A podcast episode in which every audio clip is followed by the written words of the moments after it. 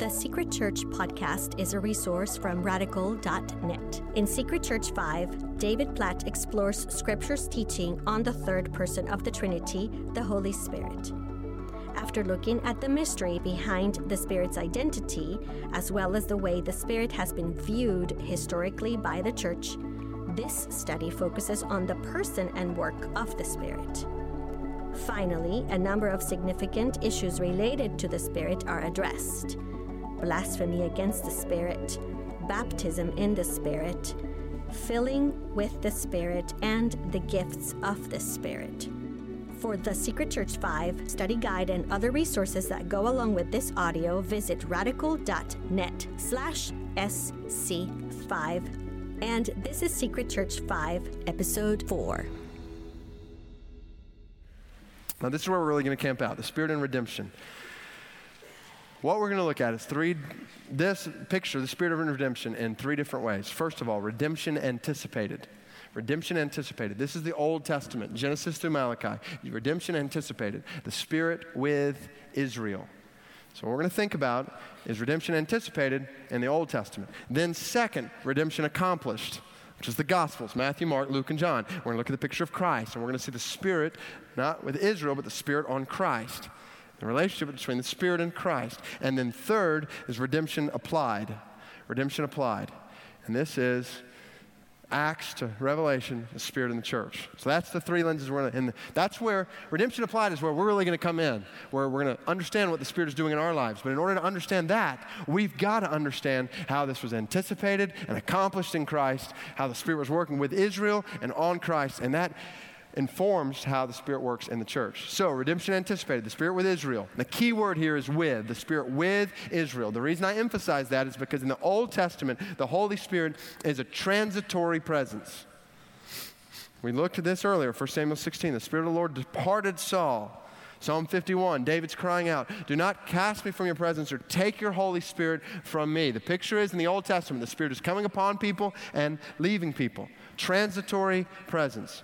There's a couple of times in the Old Testament where the Spirit is mentioned as filling people or being in people. But for the most part, what you've got is a picture of the Spirit with people. And you get to, I, don't, I didn't include this here, but Ezekiel chapter 1, Ezekiel chapter 10. These are pictures where the prophet Ezekiel saw the Spirit of God departing the temple in Jerusalem, the Spirit of God leaving this place where he had dwelled. So, transitory presence. And second, in the Old Testament, the Holy Spirit is an unfulfilled promise. I need you to follow with me here. By unfulfilled basically mean incomplete. There was more to come. The fullness, the promise of the Holy Spirit is not experienced in the Old Testament. There's something yet to come. This is what the prophets all talk about. Listen to Isaiah. The fortress will be abandoned, the noisy city deserted, a citadel and watchtower will become a wasteland forever, the delight of donkeys, a pasture for flocks, till the Spirit is poured upon us from on high. Something's coming.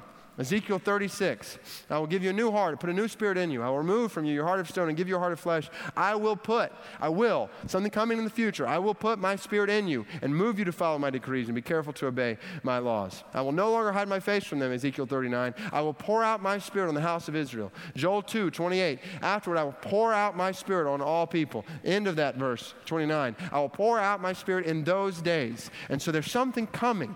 This is anticipating unfulfilled promise, incomplete in the Old Testament. Transitory presence, unfulfilled promise. Hold on, put your hat on those, and we're going to come back to it, okay? Transitory presence, unfulfilled promise. What is the Spirit doing then? As a transitory presence, and if He's going to come in, in greater fullness, what is He doing now? Well, first, the Spirit in the Old Testament, with Israel, He is enabling the work of God. He's enabling the work of God. And this is in a variety of different ways. He is empowering God's people to lead. He, he comes and tells, tells Moses here in Numbers chapter 11, I'm going to take the spirit I put on you and I'm going to put it on some others, and they're going to help you carry the burden of leadership among the people of Israel. I'm going to enable them by giving, by pouring out my spirit on other people. Same picture in Numbers 27 Joshua, Moses' successors, successor. Take Joshua, son of Nun, a man in whom is the Spirit. It's all over Judges. We see this in Judges 3 here. The Spirit of the Lord came upon him so that he became Israel's judge and went to war. That's Othniel. Then you get to Judges 6:34, you've got Gideon. The Spirit comes on Gideon. Then you've got Jephthah in Judges 11:29. Spirit's coming on these guys to enable them to lead. Then you get to Saul. 1 Samuel 10, the Spirit of God came on him in power, and he joined in their prophesying. David, the Spirit of the Lord came upon David in power. He is enabling God's work by empowering God's people to lead. Second, he's equipping God's people with skills. God was making, uh, giving explanations about how to, what the priests needed to wear, what the tabernacle needed to look like, what the, the tent of meeting and the ark of the covenant needed to look like. And what he does, look at Ezekiel 31 right there. Ezekiel 31, 1 through 5.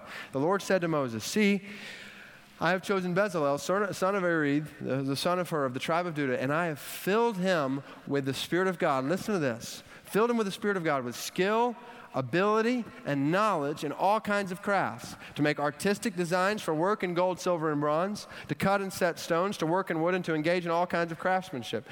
This guy was a good craftsman. Why? Because he was filled with the Spirit of God. He's equipping God's people with skills. And then, next, he enables God's people for victory. Isaiah 63 is talking about how God led his people through the Red Sea through his Spirit. 1 Samuel 19 is really a, a somewhat humorous story because uh, the whole picture is uh, Saul is wanting to kill David, and David flees. He gets wind of this and flees, and he ends up getting to where Samuel is. Saul finds out that David and Samuel are in this particular place, and Saul sends some of his men to take David out. And some of his men go, and when they go, listen to what 1 Samuel 19 20 says. He sends men to capture him. But when they saw a group of prophets prophesying, with Samuel standing there as their leader, the Spirit of God came upon Saul's men, and they also prophesied. Isn't that great? Like, they're supposed to be taking David out. And Spirit of God instead says, I'm going to come on you and you're going to stop what you're doing and you're going to start prophesying. And it was, all, it was basically like a, a picture of a, of a trance like state where they're prophesying. And Saul gets wind of this and he's like, What are these guys doing? They're prophesying. They're supposed to be killing. So I, I need to go myself. I'm going to take things in my own hands. So Saul goes. And when he gets there, the Spirit of God comes on Saul, and he starts prophesying. Not only does he start prophesying, but 1 Samuel 19 says he stripped his clothes and started prophesying. And so Saul, Saul was thinking that he was going to take David out. Instead, he finds himself naked, prophesying under the power of the Spirit of God. This is not the way he, he planned things. Isn't that a great story? yeah, that's funny. Uh, he enables God's people for victory. I, I, you know, okay. He encourages God's people to persevere. To persevere. We see the Spirit encouraging the people to persevere. So Isaiah 44, we've read Psalm 143 already about halfway through, do not be afraid, O Jacob, my servant, Jeshurun, whom I have chosen. For I will pour water on the thirsty land and streams on the dry, dry ground. I will pour out my spirit on your offspring and my blessing on your descendants. This is in a difficult time among the people of Israel. Zechariah, not by my might, nor by, not by might, nor by power, but by my spirit, says the Lord Almighty. You're going to get through this. Haggai 2. Now be strong, declares the Lord. Be strong, be strong. I am with you. In the very end, my spirit remains among you. Do not fear. What encouragement there in Haggai that comes from the Spirit. My Spirit is among you. I am with you. Be strong. So the Spirit is encouraging God's people to persevere. These are all the ways where He's enabling the work of God. He's empowering people, He's equipping people, He's enabling them for victory, He's encouraging them to persevere, all these different ways throughout the Old Testament. He's enabling the work of God. Next, the Spirit inspires the worship of God. This is David. These are the last words of David, the oracle of David, son of Jesse, the oracle of the man exalted by the Most High, the man anointed by the God of Jacob, the man who wrote so many psalms, songs, worship, Israel, singer of songs. The Spirit of the Lord spoke through me. His word was on my tongue. The Spirit in the Old Testament inspiring the worship of God, and then the Spirit revealing the word of God. Ezekiel chapter 2 is an incredible passage. The Spirit reveals the Word of God. Listen to this passage. He said to me, Son of man, I just want you to picture this. Put yourself in Ezekiel's shoes. Son of man, stand up on your feet, and I will speak to you. As he spoke, the Spirit came into me, raised me to my feet, and I heard him speaking to me. He said, Son of man, I am sending you to the Israelites, to a rebellious nation that has rebelled against me. They and their fathers have been in revolt against me to this very day. The people to whom I am sending you are obstinate and stubborn. Say to them, This is what the sovereign Lord says. And whether they listen or fail to listen, for they are a rebellious house, they will know that a prophet has been among them. And you, Son of Man, do not be afraid of them or their words. Do not be afraid, The briars and thorns are all around you and you live among scorpions. Do not be afraid of what they say or terrified by them, though they are a rebellious house. You must speak my words to them. Whether they listen or fail to listen, for they are rebellious. But you, Son of Man, listen to what I say to you. Do not rebel like that rebellious house. Open your mouth and eat what I give you. This was the prophet. The prophet. Hear from God, eat what he gives, and proclaim it. Say what he says. Don't, you will be amidst scorpions and people who are rebelling. But speak what I've told you to speak. This is what the prophet would do, revealing the word of God. Now, here's how this process worked two steps, and I, hold your hats here too, because this is going to help us understand something later. First, revelation. The prophet receives the word. God speaks to the prophet, reveals his word to the prophet. The prophet receives the word. And then inspiration, the prophet relays the word. The prophet receives the word from God, and then the prophet relays the word. He proclaims the word in speech. This is, thus saith the Lord. This is what the Lord says. Second Chronicle 24 20. Spirit of the Lord is on me. Preach these things. Isaiah 61. Micah 3. I'm filled with the power, with the Spirit of the Lord to declare he relays the word. So the prophet receives the word and relays the word. Revelation, inspiration. Keep that in mind. As we understand, well, these two things. First of all, he proclaims the word in Scripture. And this is where I've got some passages here from the New Testament that tell us what God was doing in the Old Testament. Listen to this. In those days, Peter stood among the believers, a group numbering about 120, and said, Brothers, the scripture had to be fulfilled, which the Holy Spirit spoke long ago through the mouth of David. Holy Spirit speaking through David's mouth. Acts 4, you spoke by the Holy Spirit through the mouth of your servant, our father David. Then 1, 2 Peter 1, 20 and 21, two very important verses for understanding Scripture. You must understand that no prophecy of Scripture came about by the prophet's own interpretation.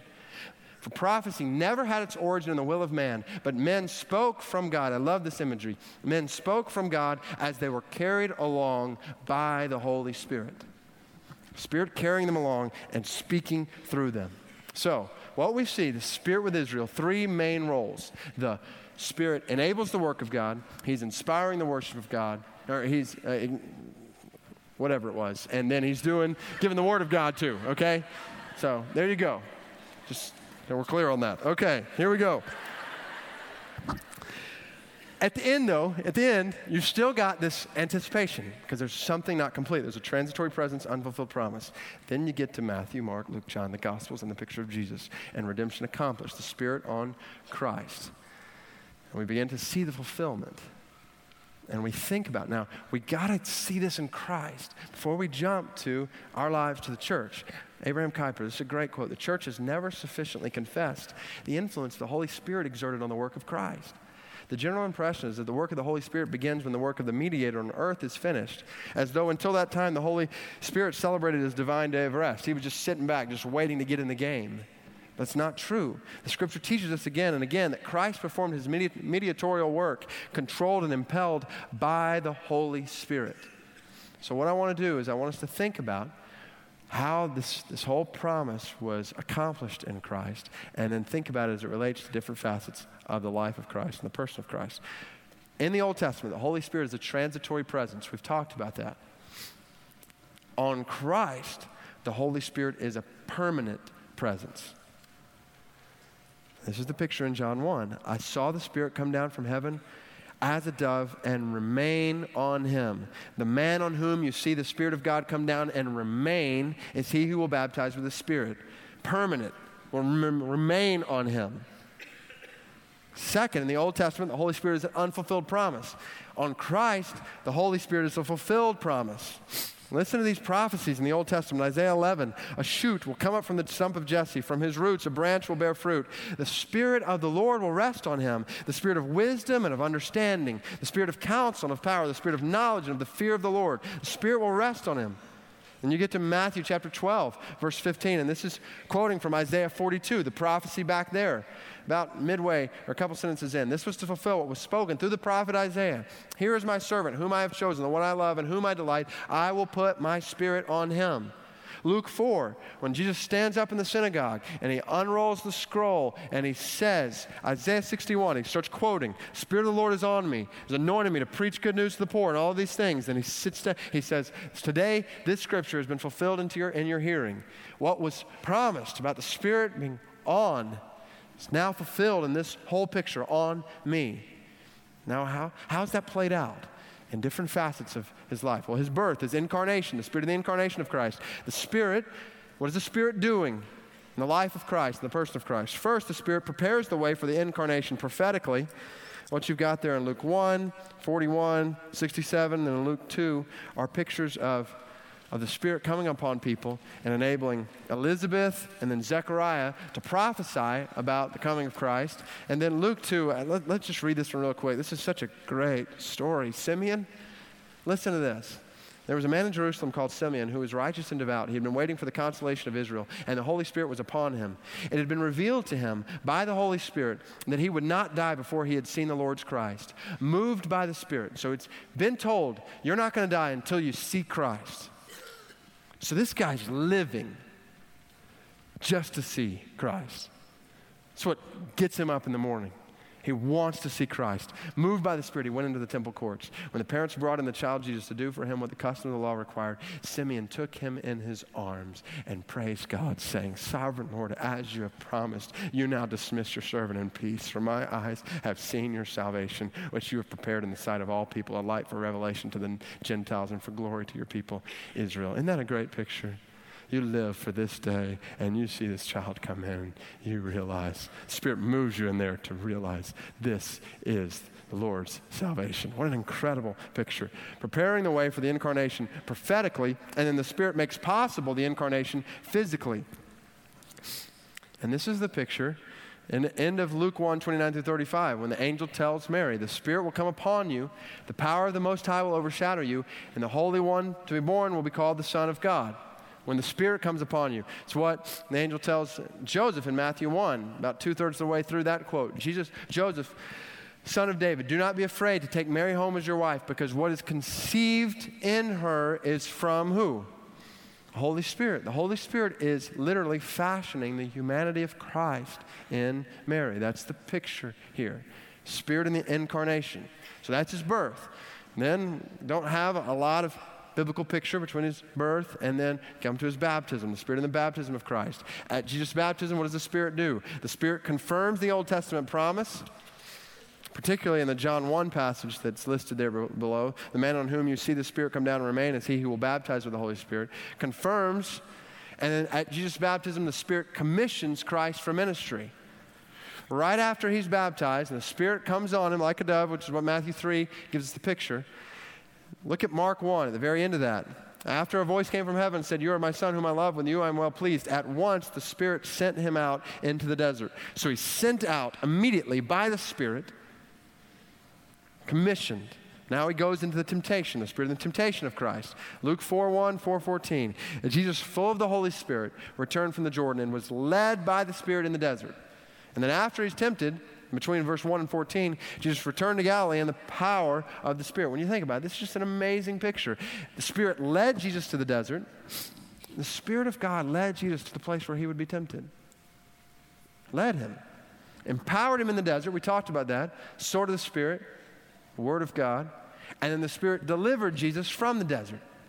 He returned to Galilee in the power of the Spirit. The Spirit's all over this picture of the temptation of Christ. And don't miss it. Luke is, is particularly focusing on this because Luke wrote another book. Anybody remember what the other book is called? Acts which is a picture of the Spirit. And so he's very intentional to show us this is not, Spirit's not some new picture in Acts. It's all over Jesus. Spirit of God is all over, he's all over Jesus in the book of Luke. Keep that in mind and the Spirit and the works of Christ. His life and ministry. Jesus worked in the power of the Spirit. This is the passage where that uh, elicits conversation about blasphemy against the Spirit. But at the very end of Matthew 12, 25 through 28, he says, If I drive out demons by the Spirit of God, then the kingdom of God has come upon you. This is the picture. When Jesus is, the conversation here is talking about driving out demons.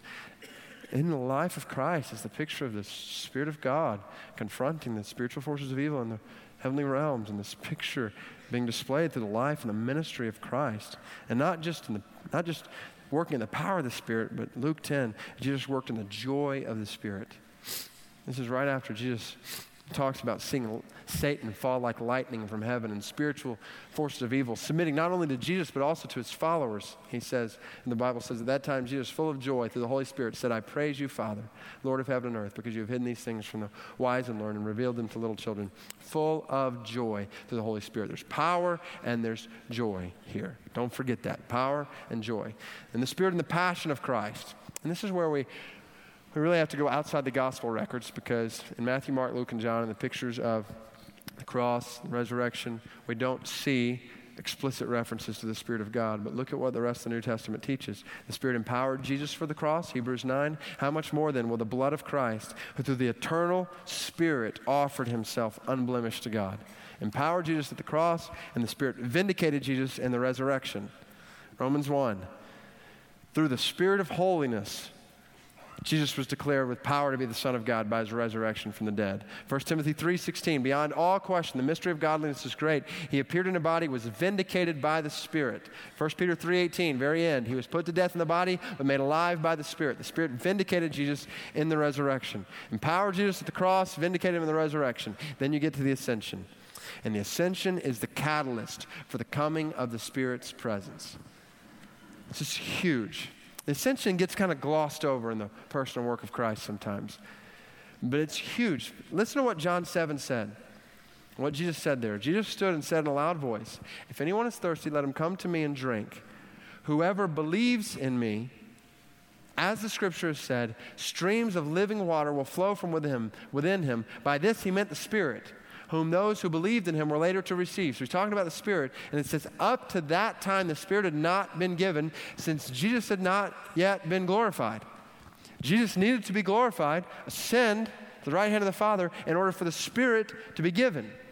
That's why you get to Acts chapter 1 and he gives this promise in verse 8 you'll receive power when the Holy Spirit comes upon you. And then right after that, after he said, Acts 1 8, he was taken up before their eyes and a cloud hid him from their sight.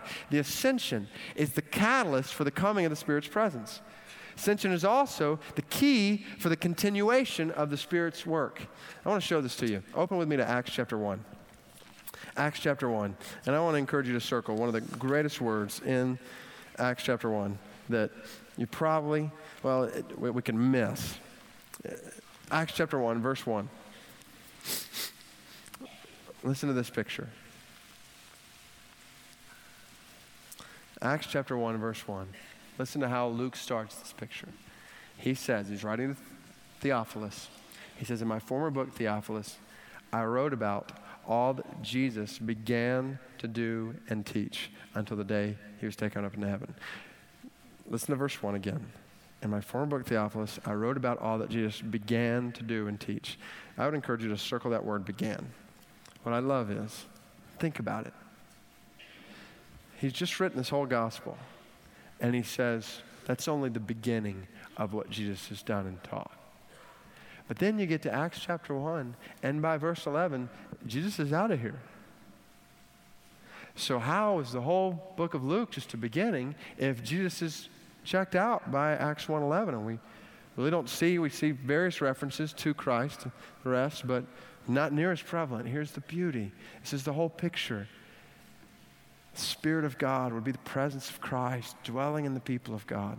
And so the work of Christ and his people was just beginning in the Gospels. It would be it would be scattered among 120 believers in Acts chapter 1, 3,000 by end of Acts chapter 2, 5,000, and so on and so on and so on and so on, to 2,000 plus people who are here tonight who have the very presence of Christ living in us because he has ascended to heaven and he has sent his Spirit to us. The ascension is the key for the continuation of the Spirit's work.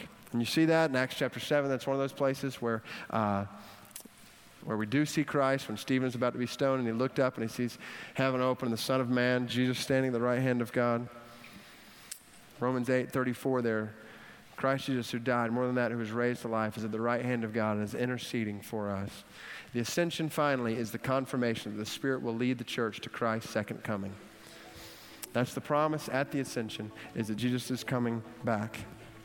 Jesus is coming back. The same Jesus who's been taken from you into heaven will come back in the way, same way you have seen him go into heaven. Thank you for listening. You can find more episodes from Secret Church and thousands of other free resources from David Platt at radical.net.